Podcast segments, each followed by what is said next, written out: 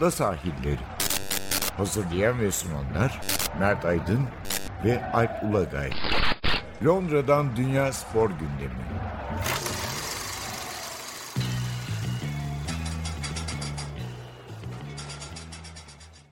Ada sahillerinden merhabalar. Ben Alp Ulagay.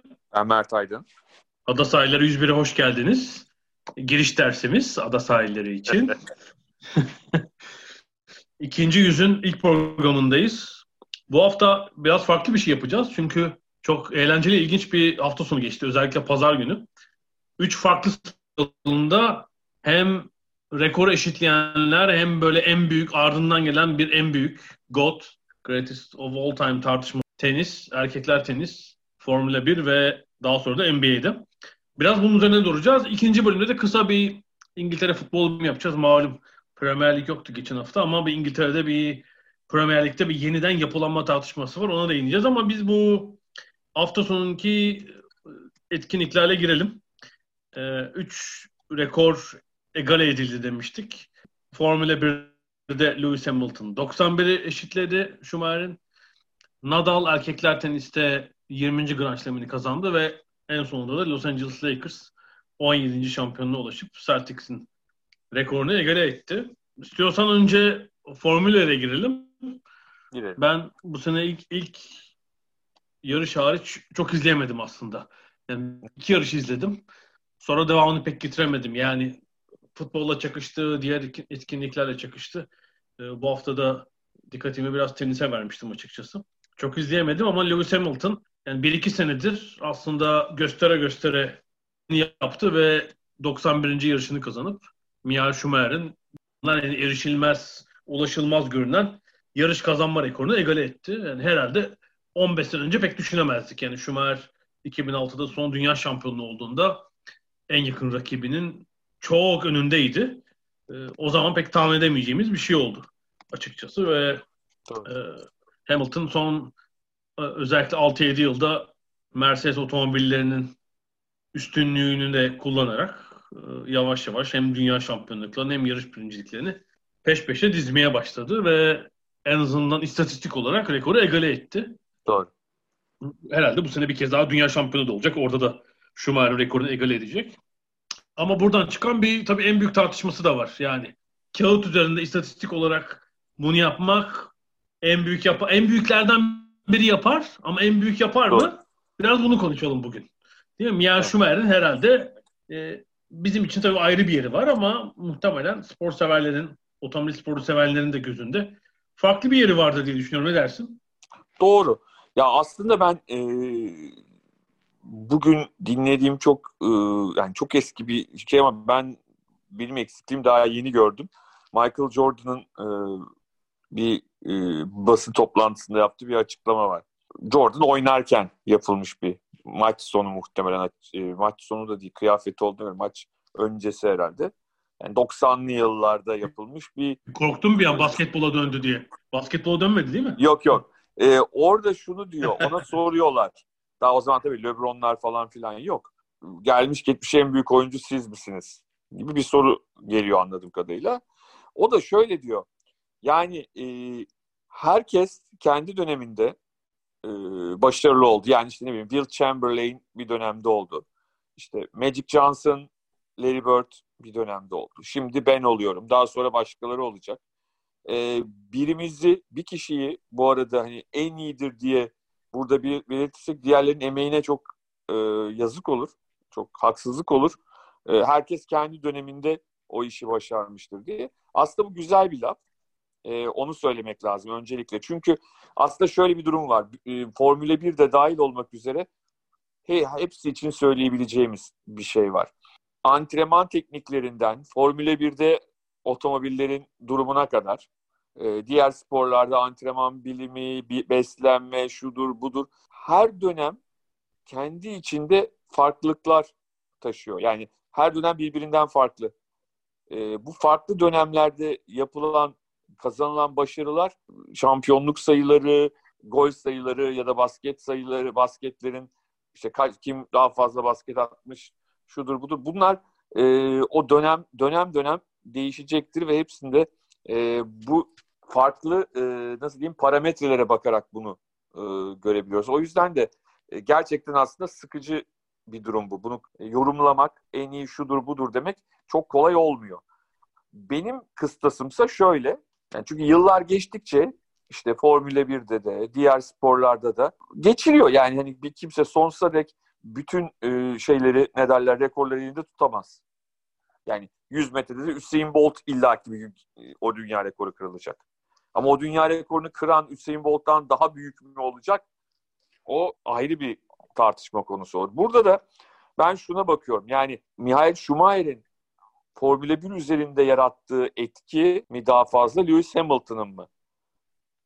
Bunu ben hani büyüklük olarak buna bak bakılması gerektiğini düşünüyorum. Benim düşüncem bu.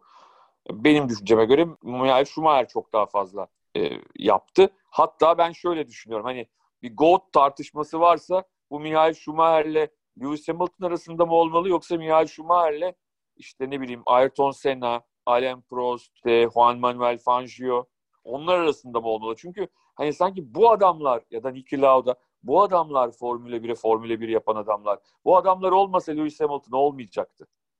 Lewis Hamilton belki bambaşka bir sporla ilgilenecekti. Ben, ben o, en büyüğü tanımlarken biraz çünkü en büyük çok çok e, çok çok iddialı bir şey. O yüzden de açıkça söylemek gerekirse ben pek Hamilton'ın tarafında olmayacağım, olamayacağım bu konuda. Şurada haklısın. Herhalde popüler spor dalları arasında yani bir futbolda mesela gerçekten büyük değişiklik yok. Hani idman ve taktik de vardır ama hani sağ ölçüleri, skor büyük, büyük, büyük bir değişiklik yok ama diğer sporların büyük bölümünde son 50 yılda çok büyük değişiklikler oldu. Yani sağ ölçüleri dahil. Mesela basketbolda 50 yıl önce 3 sayılık atış yoktu. Yani onun girmesi e, kademeli olarak o sporu dönüştürdü.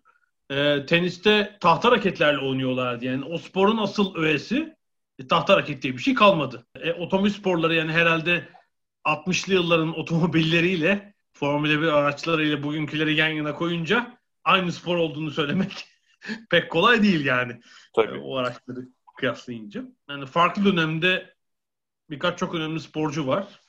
Yani Fangio da yani dünya şampiyonluğu onun ilerlemiş yaşında başlamasına rağmen 5 şampiyonluğu var. Yani 38 yaşında ilk kez şampiyon oluyor. Yani 10 yıl önce olsa belki 11 şampiyonluğu olacaktı bilemiyorum. Belki şu anda ha, o da onu en büyük yapar mıydı? O da tartışılabilir. Belki bir süre yukarı çıkacaktı falan. Hani bir ilk 5'e alacağız ama 5 değil 2 olacaktı, 3 olacaktı. Ben de biraz sübjektif davranıyorum ama Schumacher'in 95 ile 2006, 94-2006 arasındaki bu Formula 1'e getirdiği popülarite, hem başarılı olması, yaşadığı çekişme, hırsı, bir sürü faktörü sayabiliriz. Onu ayrı bir yere oturtuyor bence ve kariyerinin bir bölümünde Ferrari'deki Benetton'da da herhalde öyle değildi. Ferrari'deki 4-5 yılda buna rahat dahil edebiliriz. Yani en iyi otomobile belki sahip değildi. Rakip otomobiller daha iyiydi. Lewis Hamilton'ın 5-6 yılına baktığımızda yani Mercedes çok eziyor rakipleri tabii teknoloji olarak. Hayır, Tek şöyle diyebilirsin olabilecek tabii. bir araç yok. Evet. Yani, yani bu araç içinde Hamilton'ı seçiyorlar. Hani Hamilton'ın lehine belki bunu söyleyebiliriz. Yani o çok iyi olan aracı başka birine değil Hamilton'ı seçiyor olmaları onun hani iyi olma, olduğunu e, bize anlatıyor. Ama e, biz Michael Schumacher'in çok iyi bir pilot olduğunu senin bahsettiğin e, dönemlerden de çok net görüyoruz. Yani çok iyi pilot ne demek? Çok iyi pilot işte yarışı kazanan pilot tabii ki çok iyi pilottur ama kendinden daha iyi otomobiller varken taktik beceriyle e, zaman zaman gerektiğinde acımasız olarak, gerektiğinde gözü kara olarak hamleler yaparak o başarıları elde etti. Bence bu çok onu özel yapıyor diğerlerine göre. Dediğim gibi rakipler de önemli. E, şimdi geçen gün tesadüfen 2019 ekibin kanalında yayınlanmış bir Alain Prost söyleşisi izledim. Hatta böyle tiyatro gibi bir yerde yapmışlar. Alain Prost da kendi pilotluk dönemini anlatıyor ve tabii Sena konu başlıklarından biri Sena.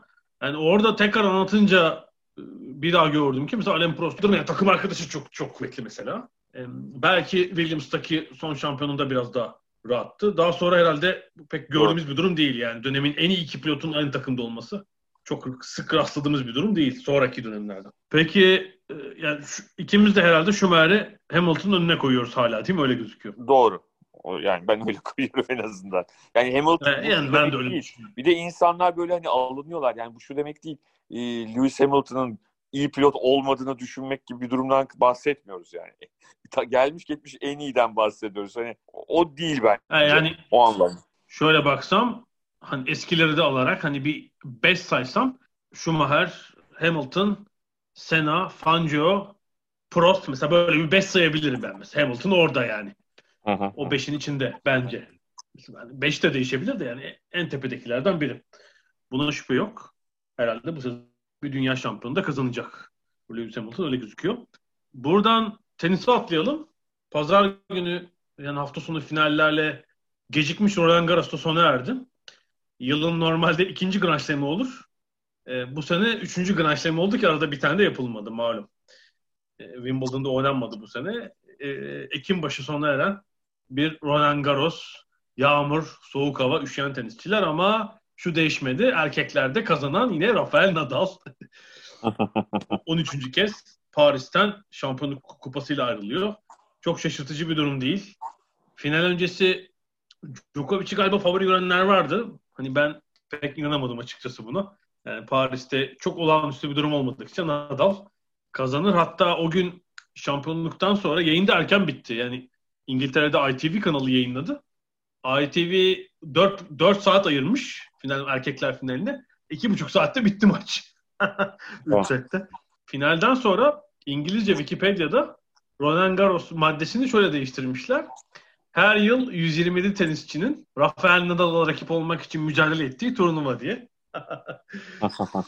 Gerçekten öyle bir erkekler Roland Garros'un öyle bir e, özelliği oldu. Yani 2006'dan 2005'ten bu yana e, 13. şampiyonluk. Herhangi bir spor dalında pek sık rastlanamayacak bir durum açıkçası. Ve böylece e, erkeklerde de Grand Slam turnuvası şampiyonu sayısını Roger Federer'le eşitledi. O da 20 yaptı.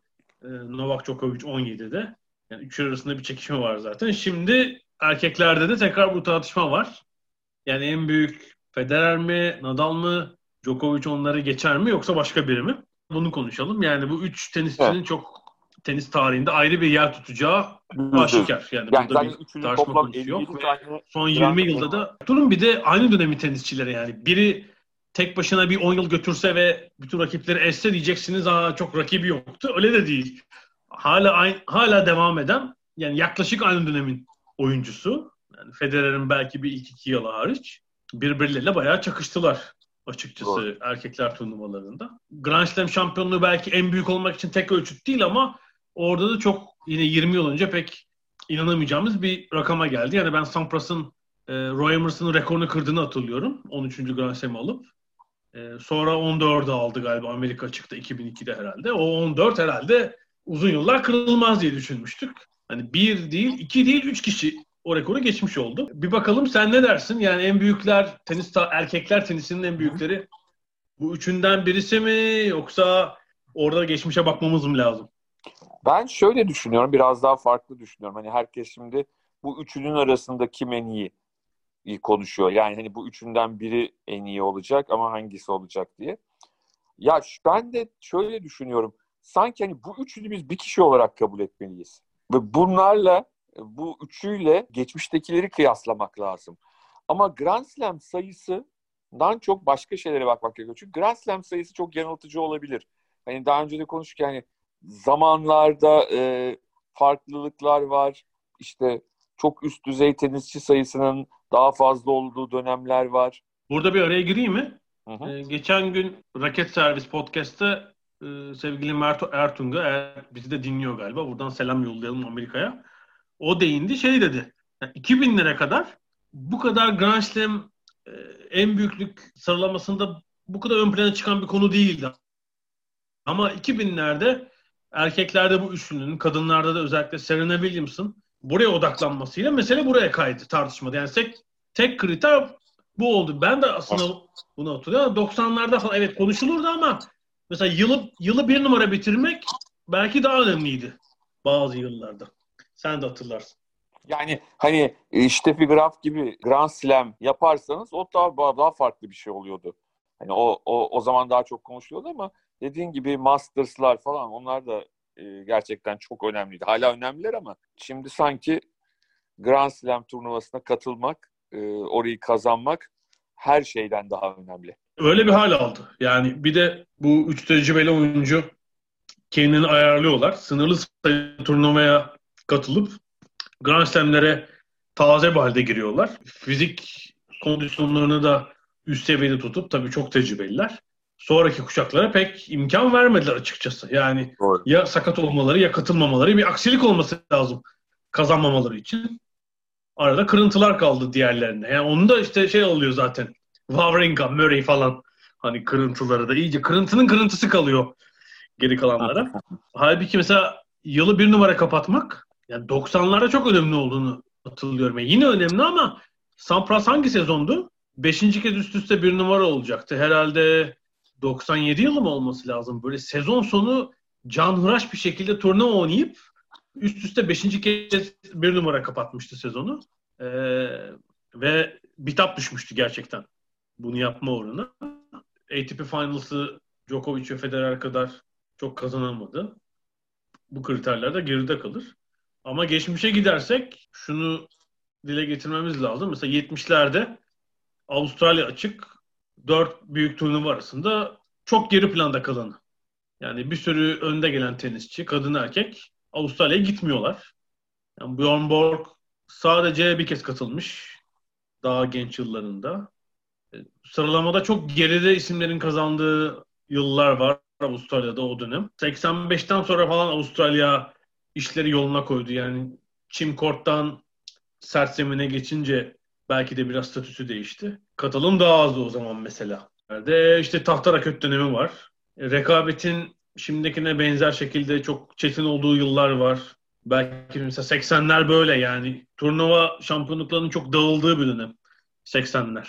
Ve genç yaşta Grand Slam kazanan, turnuvası kazanan bir sürü Evet, yani mesela tenisçi hatırlıyoruz. Lendl, Wilander Wimbledon kazanamıyor.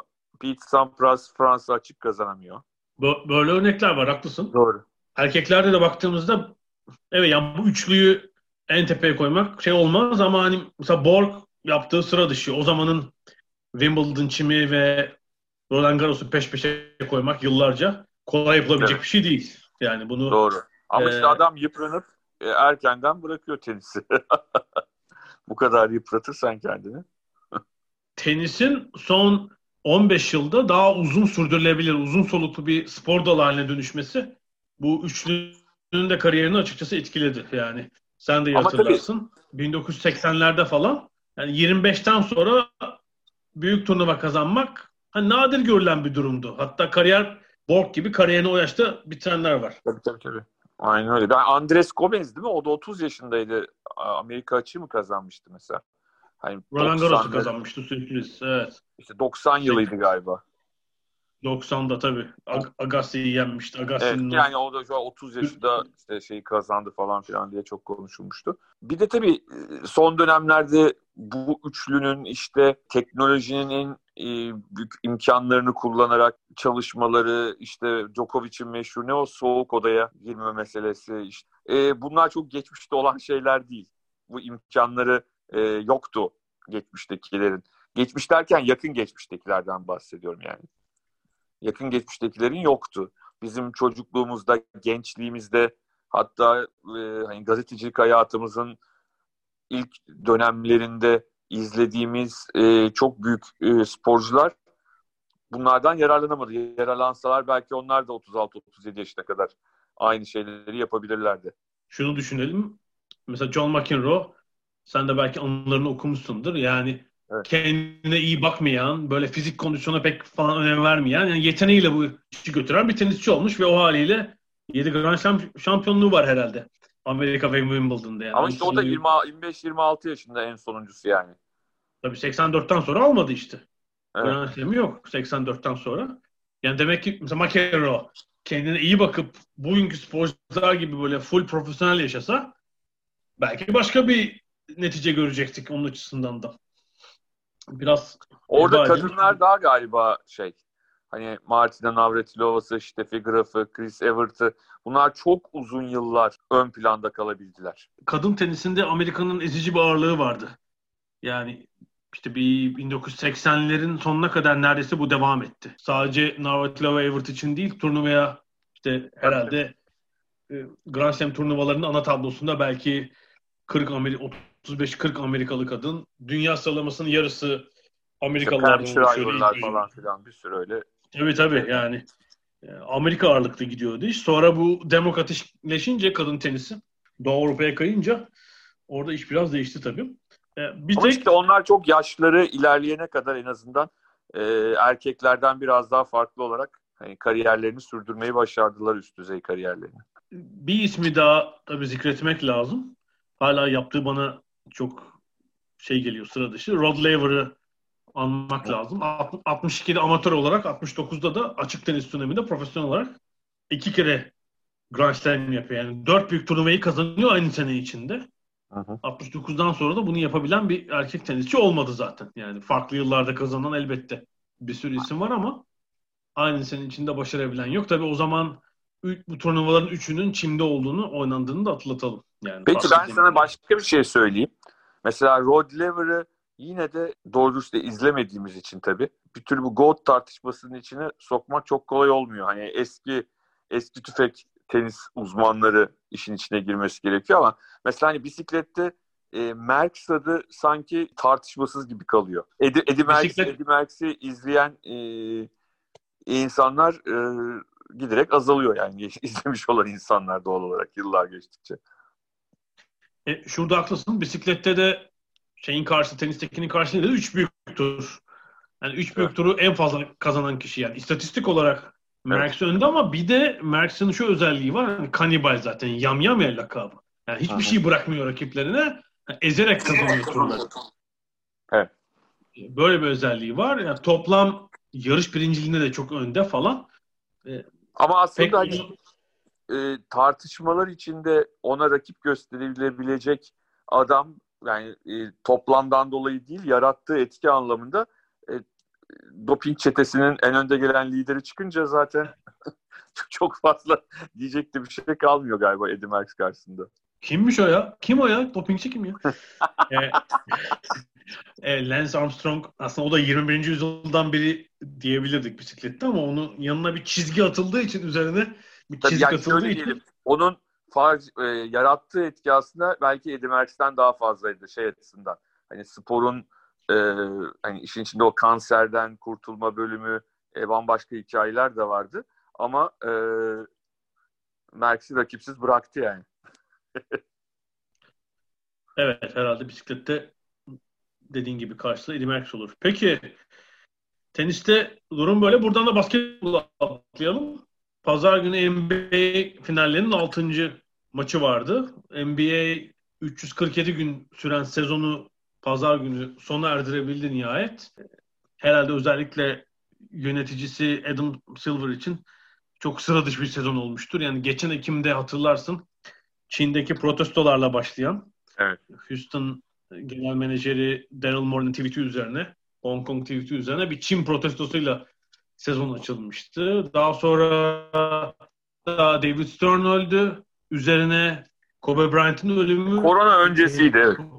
Daha sonra da işte George Floyd protestoları, sokağa düşen NBA oyuncuları, sezonun nasıl devam edeceğinin planlanması falan ve Florida'da tamamlanan NBA sezonu ama onun ortasında da işte bu sefer e, şeydeki e, Minnesota'daki olaylardan dolayı e, pardon Wisconsin'deki olaylardan dolayı oyuncular iki gün maçları boykot ettiler falan bir de öyle şeyler oldu. Bir şekilde sezonu tamamladılar. Altıncı maçta da ben de bizim Britanya saatiyle gece yarımda başladı maç. Bir şekilde oturdum izledim. Pek zaten top göstermedi Lakers. Miami Heat'e sondaki 13 sayı izlemeyenleri yanıltmasın. Yani ilk yarıda fark 30 sayıydı. Rahat rahat kazandılar maçı. E, ve 17. şampiyonluğu oldu Lakers'ın. Bunun 5'i takım 1950'lerde Minnesota'dayken alınmış e, şampiyonluklardı. Sonra da Los Angeles'ta kazanan 12 şampiyonluk var. Ama hatırlarsın bizim çocukluğumuzda, gençliğimizde hep Celtics'in gerisindeydi şampiyonluk sayısı olarak Lakers. Evet Celtics'in meşhur o Red Auerbach döneminde üst üste aldığı şampiyonluklar var.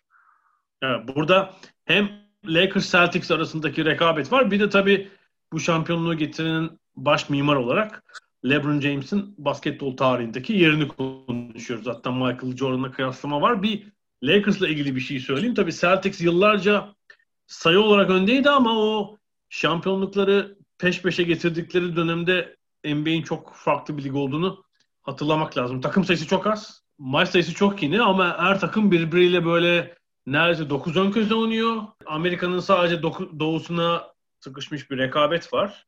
Ve işte en iyi oyuncuları bir şekilde kadrosuna toplayan, draft sisteminin farklı olduğu bir dönemde e, uyanık bir koçla şampiyonlukları peş peşe alan bir Celtics var açıkçası. Yani rekabet bu kadar genişlemiş değil, takım sayısı bu kadar çok değil.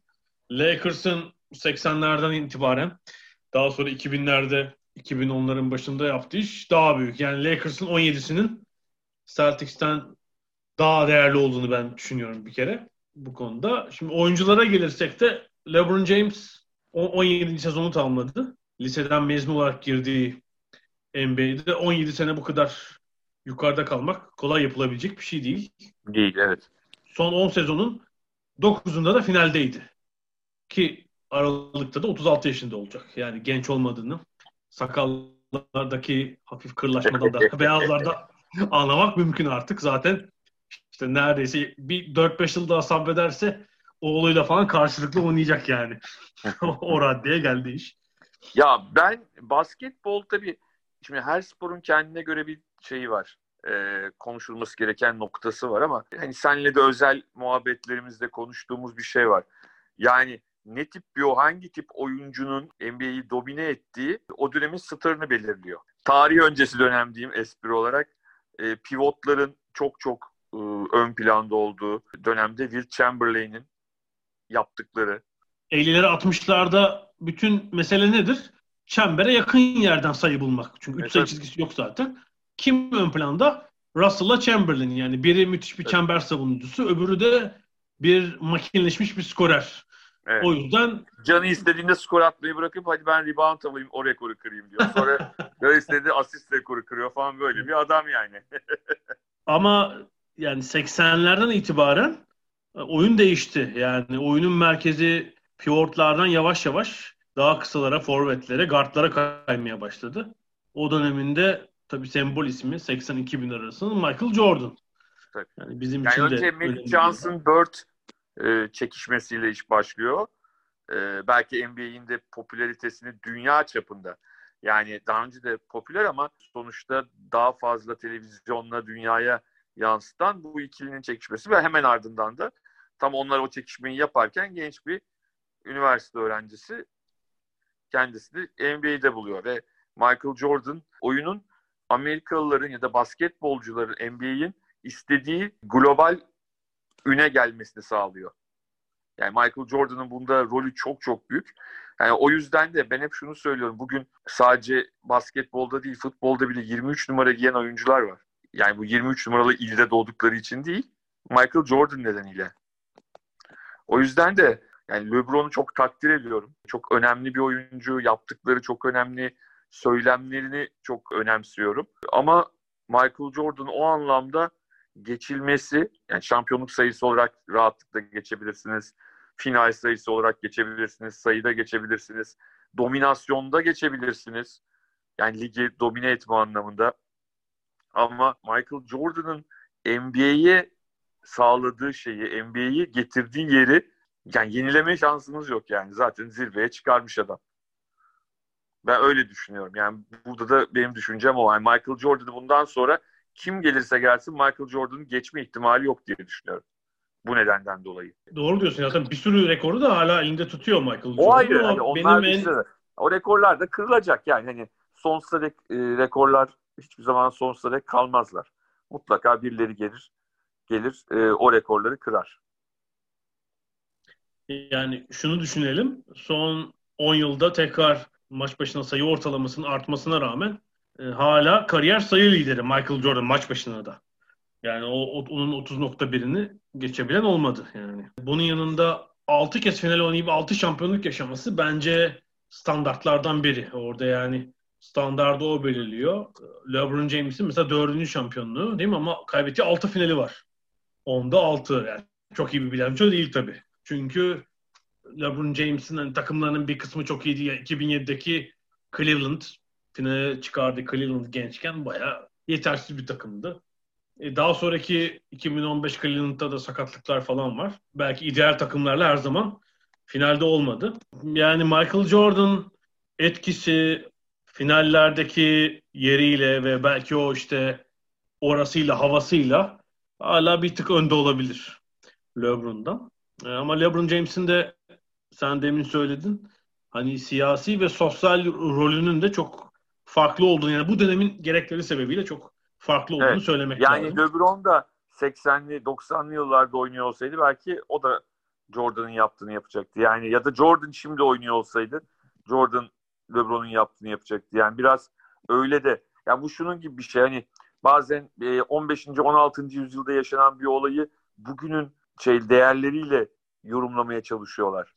Mesela ona çok sinir oluyorum. Yani 15. 16. yüzyılda demokrasi diye bir şey yoktu. 15. 16. yüzyılda böyle bir kaygı yoktu zaten. Benzer şeyleri günümüzde yani Jordan'ın oynadığı döneme götürdüğümüzde Jordan'dan bu fedakarlığı beklemek ne kadar doğru olur ya da ne kadar haklı bir e, istek olur bunu tartışmak gerekiyor. E, yani şu örneği verebiliriz. Mesela 60'lar 70'ler özellikle Amerika'daki siyahlar açısından haklar mücadelesinin daha yoğun Doğru. yaşandığı dönem ve o dönemin sporcuları işte Bill Russell olsun, e, Karim Abdul-Jabbar olsun hani seslerini daha çok çıkaran sporcular. Doğru.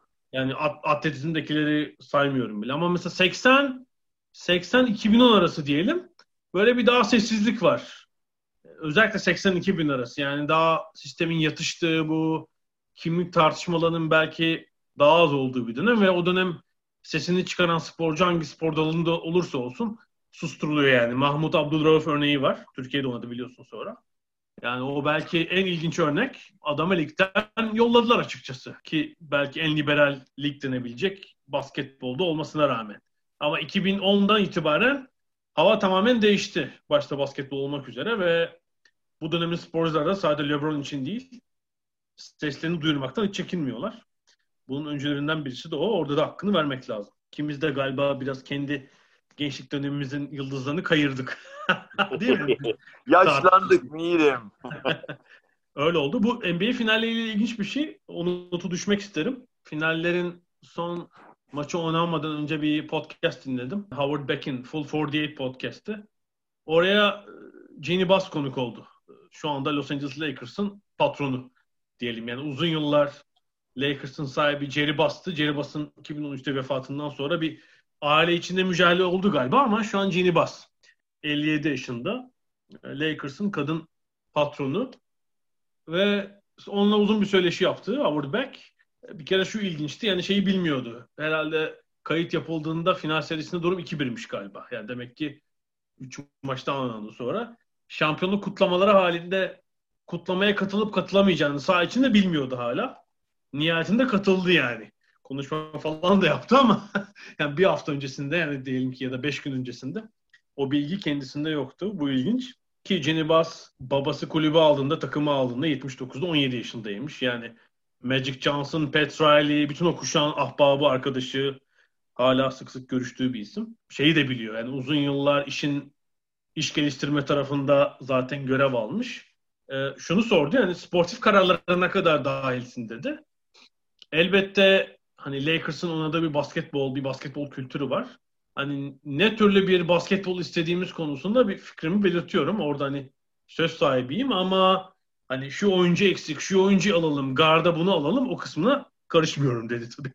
Ki hani istese karışabilir. Takımın sahibi çünkü yani başkan değil. Patron o. Ee, karışan başkan örnekleri de var. Ama Türkiye'de basketbol koçunun koçuna mola al mola al diye tavsiyede bulunan şeyleri, yöneticileri, başkanları düşününce gül, içimden biraz güldüm dinlerken. E, rakip koça mola al diyen taraftar da var. taraftar yapacak. Taraftar kaşır. Taraftar biraz dalgasını geçecek. O olur. Koça ama. o, o olur. Tabii tabii işte rakip koçla dalga geçmek için o yapılır. Ama şimdi basketbol o kadar karmaşık bir oyun hale geldi ki sen yani moladan, setten vesaireden ne anlarsın? Yani ben öyle hikayeler dinlediğim için Türkiye'de. O yüzden e, koyuma gitti. Peki güzel bir e, rekorlar en büyükler. Bu bölümü burada bitirelim. Bir de kısa bir futbol bölümü yapacağız. İngiltere'ye bir uğrayacağız. Orada bir tartışma konusu var. Az sonra görüşmek üzere.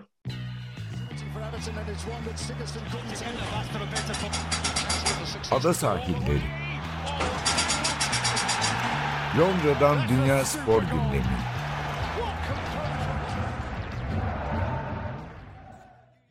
Ada sahiline devam ediyoruz. Ada sahilleri 101'de biraz da İngiltere futbolundaki son gündem maddesini konuşalım. Geçen cumartesi Daily Telegraph gazetesinin baş futbol yazarı Sam Wallace bir haber patlattı. Habere göre İngiltere'nin iki büyük kulübü Manchester United ve Liverpool Project Big Picture büyük resim projesi adıyla futbolun yeniden evet, yapılanması konusunda bir işe girişmişler. Başka kulüpler pek haberdar da değil meseleden.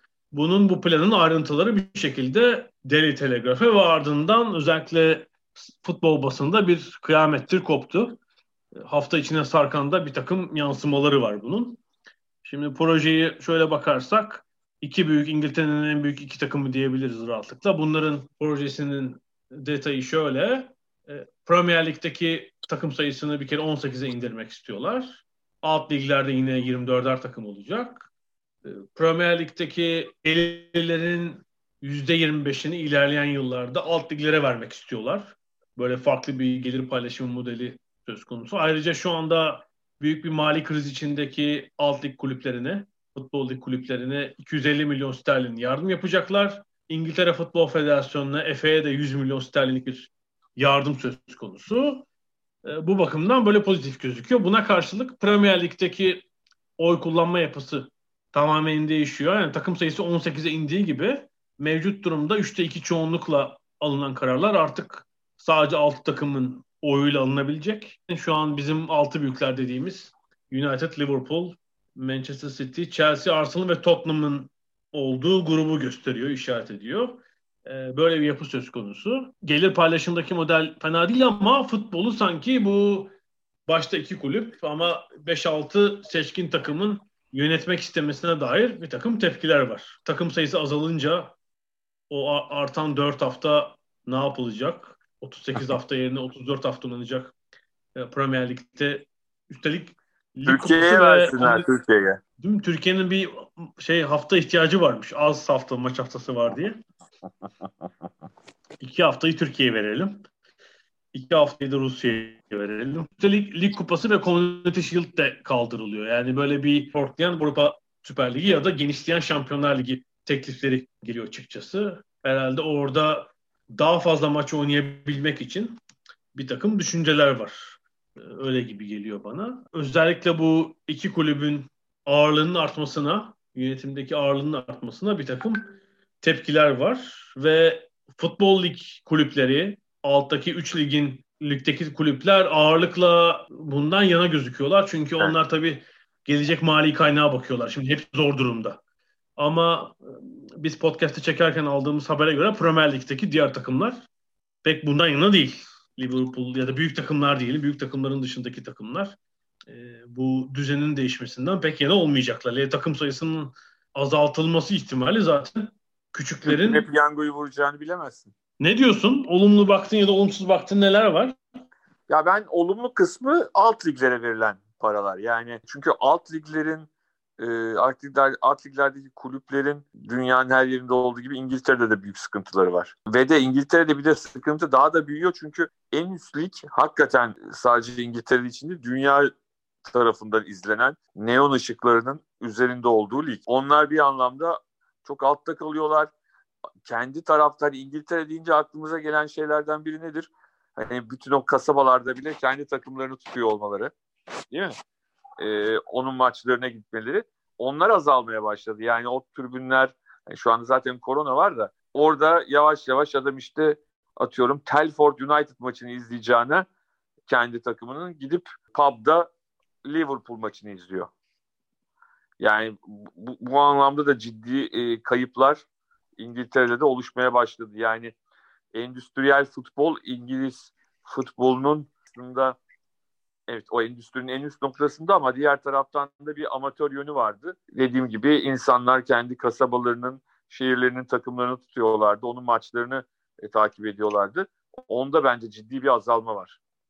Yani alt lig takımları, ikinci lig, üçüncü lig takımları özellikle ciddi anlamda hani türbün bırak hani zaten yayın meselesi falan filan türbün gelirlerinde de ciddi düşüşler yaşıyorlar. O anlamda olumlu yani onlara para gitmesi ama sanki o bir rüşvetmiş gibi geliyor bana. İşin diğer kısmı. Öyle gibi gözüküyor. Yani bu kaynak sürekli olacak mı yoksa Premier Lig takımları, Premier Lig'in büyükleri yeni oy ağırlığını kullanıp mesela bundan vazgeçebilirler mi ileride? Hem avantajlar alıp bir de sonra bu mali kaynağı keserlerse için, işinden iyice çıkılmaz bir duruma gire, girebilir. Yani şu var, bunlara İngiltere'nin en büyükleri diyoruz tabii. iki büyüğü de söylüyoruz. Ee, ama aslında bu kulüpler son 10-15 yılda kazandıkları uluslararası popülariteyle ve küresel taraftar desteğini kullanarak bunu yapmak istiyor. Çünkü sen demin değindin.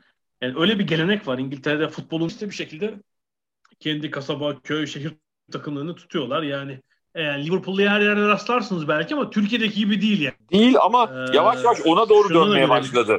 Biraz o, öyle bir sıkıntı var. Çünkü o kadar yani, o endüstriyelleşme o kadar içe sızmaya başladı ki yavaş yavaş iş ona doğru gitmeye başladı. Yani ondan endişe duyuyorlar sonuçta. Yani Şöyle bir hani... örnek vereceğim. Özellikle sosyal medyada takip sayısı çok fazla. Yani Chelsea, Liverpool, United, Arsenal falan. E, bu toplam takipçi içinde İngiltere'dekilerin sayısı o kadar düşük ki payı. E, Tuzda biri. Türkiye'de değil mi takipçi sayıları kaç? 8-10 milyonu falan buldu galiba. Yani üç büyüklerin zaten etkileşimde de yukarıda çıkıyorlar ama tabii Türk takımlarının bu etkileşimin sebebi ağırlığı ağırlığı Türkiye'dendir. İşte belki biraz Almanya, hani Avrupa'daki birkaç Türk göçmenlerinin bulunduğu ülke olabilir. Ama mesela bir örnek vereyim. 2018'den bırakalım. Liverpool'un Facebook'ta o zaman 30 milyon takipçisi varmış. Bütün Britanya'dan takipçi sayısı 1.6 milyon. Aha. Yani 28,3 milyonu dünyanın geri kalan bölgelerinde. Yani İngiltere dışında. Bunu kullanarak şimdi küçükleri daha da ezme yolunda böyle bir girişim var. Ee, yani o gelir paylaşımı nasıl sağlama balınır bilemiyorum. Sizi, sizi eziyoruz ama para da vereceğiz. yani bu projede Avrupa'da ortakları var mı şimdiden kestiremiyoruz. Tabii işin içinde Amerikalı patronların olduğunu söylemek lazım. Yani United'ın da Liverpool'un da sahipleri Amerikalılar. Birinin 2004'ten beri galiba, öbürünün herhalde 2009'dan beri. Yani Amerikalılar bunlar bir de Amerika'da da takım sahibi olan patronlar. Yani biraz oradaki sistem kısmına özeniyorlar. Değil mi? Kapalı lig sistemi var Amerika'da. Onun kültürü öyle. İşte düşme çıkma yok. Hani başka bir alt ligi desteklemek zorunda falan da değilsiniz. Ee, böyle bir sistem var. İşte biraz orada garanti geliri arttırmak, ekonomi büyütmek gibi böyle bir takım hedefleri var. İngiliz futbolunu Amerikanlaştırmak yolunda ilerlemek istiyorlar ama işte Kime faydası var bunun? Tabii patronlara faydası var. Tabii tabii. Çünkü biliyorsun Amerika'daki takım sahipleri hani böyle belki bir iki örnek dışında takımdan para kazanmak ister. Yani sezon sonu kar etsin ister takım. Zarar etmesin. Yani şampiyonluk da gelse iyi ama hani zarar olmasın. Birkaç istisnası olabilir bunun. Doğrusu merakla bekliyorum tepkileri. Zaten niye hemen hayata geçmesi mümkün değil. Premier Lig'in diğer takımların onayı olmadan. Ee, çünkü 2021-22'de hemen uygulamaya geçip işte Premier Lig'den 4 takım düşürüp aşağıdan 2 takım çıkarıp sayıyı 18 ile sınırlamak niyetindeydiler. Ee, ama bence hemen hayata geçebilecek bir proje değil bu. Ya ben şöyle düşünüyorum. Yani bu sefer olmayacak ama bunu daha çok deneyeceklerdir ilerleyen yıllarda. Yani bunu ille de yapabilmek için çaba çarpı sarf edecekler ve de bu hani net bir şekilde önleri kesilmezse bir şekilde de bu olacaktır diye düşünüyorum ben. Hani bu yıl olmaz ama 3 yıl 5 yıl yani bunu ancak çok net ve sert bir şekilde reddederek ya da belli belki kurallar e, ortaya koyarak e, engelleyebilirler. Bir de FA'in yani İngiltere Futbol Federasyonu'nda itirazı var. Onların da Premier Lig'de böyle yapısal değişiklikler önerildiğinde bir veto hakları varmış. Sanıyorum on, FA'de onu kullanmak istiyor yani. O 100 milyon sterlinlik vaade rağmen ikna olmuş değiller. Yani çünkü sanki e, futbolun yönetimi tamamen kontrollerinden çıkacak gibi. Yani İngiltere tabii futbol ligle Premier Lig'le FA tamamen ayrı yapılar en başından beri. Yani bayağı sivil bir örgütlenme var. Covid-19'dan dönüşten sonra tüm maçlar naklen yayınlanıyordu. Yeni sezona da öyle başladık. İki yayıncı haftada 10 maçı paylaşıyorlardı. Sanıyorum Arada şimdi... bir Amazon veriyordu bazı maçları az da olsa. Onlara da öyle bir Evet, işte bir- vermişlerdi. Birkaç hafta bir tane bir hakkı BBC'ye denk, denk, Evet. denk geliyor. Ancak sanıyorum şimdi 5 maçın normalde 5 maçtan fazlası yayınlanmıyordu. Ekstra 5 maç için e, seyircilere, izleyicilere bir fatura çıkaracak yayıncılar. Yani maç başına da 14.95 sterlin. Evet. Bayağı pahalı yani maç başına. Ekstra 5 maç almak isteseniz haftada hepsini izlemek isteseniz herhalde bunu pek yapan çıkmaz ama 5 maç 75 sterlin. Yani herkes tabii herhalde kendi takımının ya da işte merak ettiği bir iki maçı böyle. Buna da tepki var tabii. İşte insanların da belki maça gidemediği dönemde ekrandan başka şansı kalmamıştı. Hayır, zaten bir de ödeme yapıyorlar o platformlara. Tabii tabii yani zaten normalde bir ödeme var. BTV Sky'a abonelik ücretleri var o dönem. İşte herhalde yapıyor herhalde bunu ama ekstra yanında biraz maliyetini çıkarmak istiyorlar öyle gibi gözüküyor. Zannediyorum çünkü bu sezon değil mi? Herhalde seyircili maç olmayacak. Yani önlemlerin tüm Britanya'da da sıkılaşmasıyla beraber Avrupa'da Evet yani hatta gün gazetelerde e, değişik hatta politik görüşteki gazetelerde bile manşet gerçek bir lockdown olması gerektiği üzerine. Gelir geçer basit bir lockdown değil ama çok sert neredeyse her şeyin kapandığı hani sokağa çıkma yasağı değil ama ona çok yakın bir lockdown isteği var. Özellikle e, çünkü yaklaşık iki hafta sonra okullar bir haftalık bir tatile girecekler İngiltere'de. İlk ve orta dereceli okullar bizim tabirimizle. Hani onu alıp artı üstüne de ekleyip e, bir iki haftalık lockdown olabileceği tüm İngiltere'de konuşuluyor.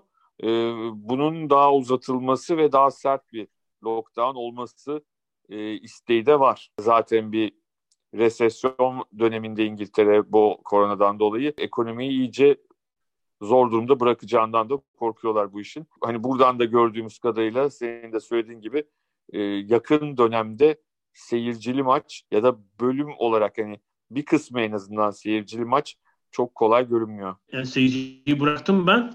Sporcuların alındığını tamamlayabilirlerse ne hala. O Euroleague'de olanlara baksana basketbolda darma duman oldu ortalık yani. Tabii yani e, ama bence çok büyük saçmalıklar da yapıyorlar. Yani e, oyunculara hastalandı diye 20-0 yenik sayılmaz yani bir takımın hele şimdi normal bir dönemden bahsediyoruz. Korona döneminde sporcuların hastalanması çok anormal değil.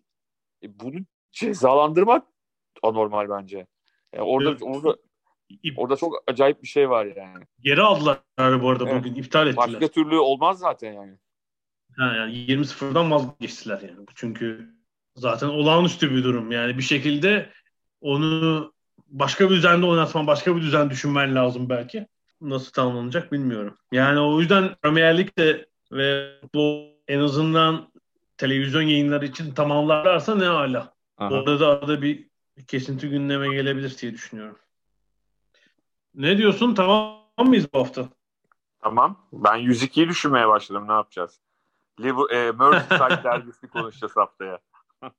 Oo evet çok güzel. Cumartesi günü herkese tavsiye ediyoruz. Yerel saatle 12.30'da, Türkiye saatiyle 14.30 Everton Liverpool maçı var. Herhalde uzun yıllardır yani iki takımın da bu kadar iddialı olduğu bir Merseyside derbisi herhalde izlememiştik. Yani Everton yıllar sonra iddialı ve lider.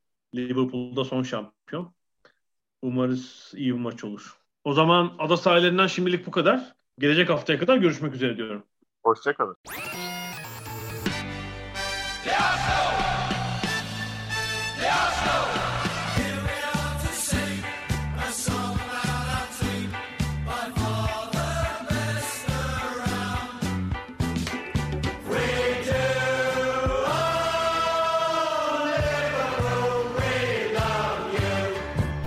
Ada sahilleri. Hazırlayan ve sunanlar Mert Aydın ve Alp Ulagay. Londra'dan Dünya Spor Gündemi.